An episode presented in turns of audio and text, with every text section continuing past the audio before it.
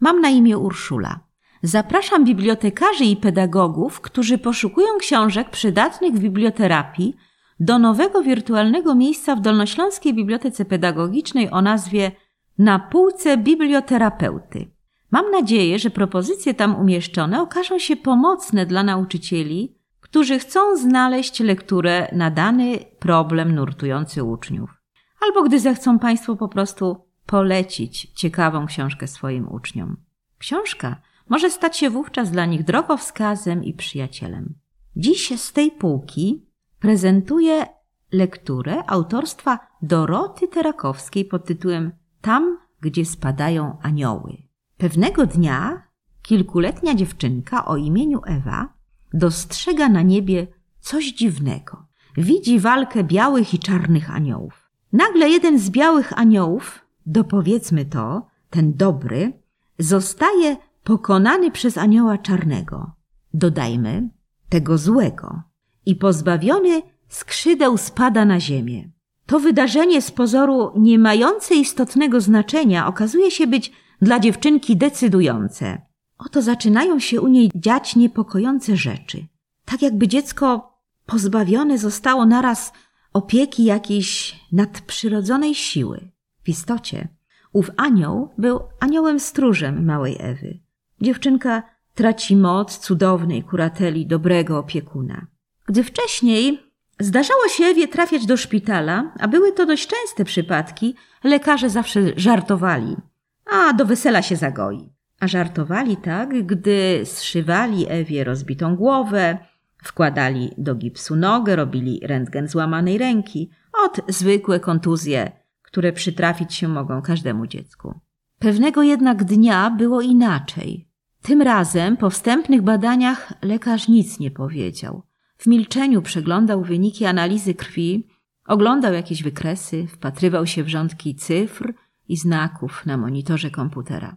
Ciężko mu było wypowiedzieć te słowa na głos, ale jednak musiał to zrobić. Powiedział wówczas do rodziców Ewy. Niewykluczone, że to może być białaczka. Powiedział szybko, jakby chciał pozbyć się tych słów jak najprędzej. Dorota Terakowska to pisarka, ale też dziennikarka, już niestety nieżyjąca. Wprowadza do swoich książek te aspekty życia, które są bardzo ważne dla nas ludzi. I w tym przypadku dotknęła bardzo ważnego tematu. Tu akurat kanwą opowiadania staje się choroba i to ta z tych najcięższych, bo śmiertelnych. Historia ta wzrusza i poucza. My dorośli często, czasami zbyt często, jesteśmy wystawiani na cierpienie i trudy. Różnie sobie z tym radzimy. Paradoksalnie to zazwyczaj dzieci stają się dojrzalsze od swoich rodziców. Zwłaszcza gdy, gdy te dzieci dotyka jakieś cierpienie, jakaś ciężka próba. Trudna sytuacja, jaką była śmiertelna choroba dziewczynki, przyspieszyła jej dojrzewanie. My, czytelnicy, widzimy, jak się ona nie poddaje, dając dobry przykład swoim bliskim, jak walczyć, jak przejść przez chorobę, jak jej wreszcie nie ulec. Autorka przyzwyczaiła nas do tego, że zawsze stara się przekazać w swych opowieściach proste nauki życiowe. One mają wpływ na życie bohaterów, często zmieniając je na korzyść. Tak jest i w tym przypadku. Rodzice Ewy, dotychczas niewierzący w boską ingerencję w życie człowieka, w obliczu śmiertelnej choroby ich dziecka, doznają głębokiej rozpaczy przed utratą życia ich jedynego dziecka i wówczas zmieniają swoje podejście do świata. W opowieści ważny jest realny świat, świat chorego dziecka. Na równi z nim autorka kreuje i ten, w którym ogromnego znaczenia nabiera metafizyka. Gdy Ewa zgubiła swojego anioła stróża, zaczęła chorować. Dlatego, gdy rodzina zrozumiała, co się stało, postanowiła pomóc Ewie odnaleźć jej anioła. Nie było to łatwe.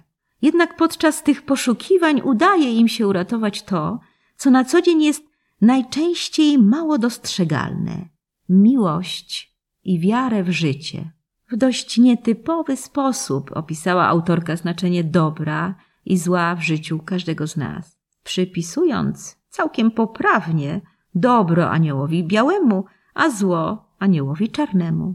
Nakłania nas też do głębszego zastanowienia się, czym jest zło, a czym jest dobro. Autorka uświadamia czytelnikowi, że zło nie zawsze jest złe, zwłaszcza kiedy człowiek, dotykając zła, znajduje moc, by właśnie to zło go nie pokonało. W książce zło nabiera dużego znaczenia. Staje się impulsem do czynienia dobra, do wprowadzenia jakichś zmian w naszym życiu. W powieści obserwujemy różne postawy ludzi, od sceptycyzmu po bezgraniczną ufność, wiarę i nadzieję. Jesteśmy świadkami dokonujących się pozytywnych metamorfoz bohaterów. Hm, oto przez jeden dzień odmienia się historia nie tylko dziewczynki, małej Ewy, głównej bohaterki, ale także jej rodziny i ludzi dookoła niej. Książka, można by rzec, jest wyjątkowa, nie tylko dla dzieci, ale także dla dorosłych. Jej treści dotykają wielu warstw życia człowieka. Pierwsza jej warstwa mówi o poszukiwaniu sensu życia, w wierze i w istoty niebędące ziemskimi. Powieść skłania do refleksji nad własną wiarą w życie duchowe i istoty niebiańskie. Układa nam się pewność, że aniołowie i ludzie są potrzebni sobie nawzajem. Opowiadanie porusza też ważne tematy, z którymi możemy spotykać się we współczesnym świecie. Jest ich tutaj kilka, bo i pracoholizm, ale też samotność. Książka mówi też wiele o cierpieniu, zwracając uwagę na rzeczy naprawdę w życiu ważne, o których istocie często w ferworze dnia codziennego zdarza nam się zwyczajnie zapomnieć. Z tego miejsca, dziękując Państwu za wysłuchanie tej biblioterapeutycznej, książkowej propozycji, chcę zaprosić bardzo serdecznie na następną, mam nadzieję, równie ciekawą lekturę.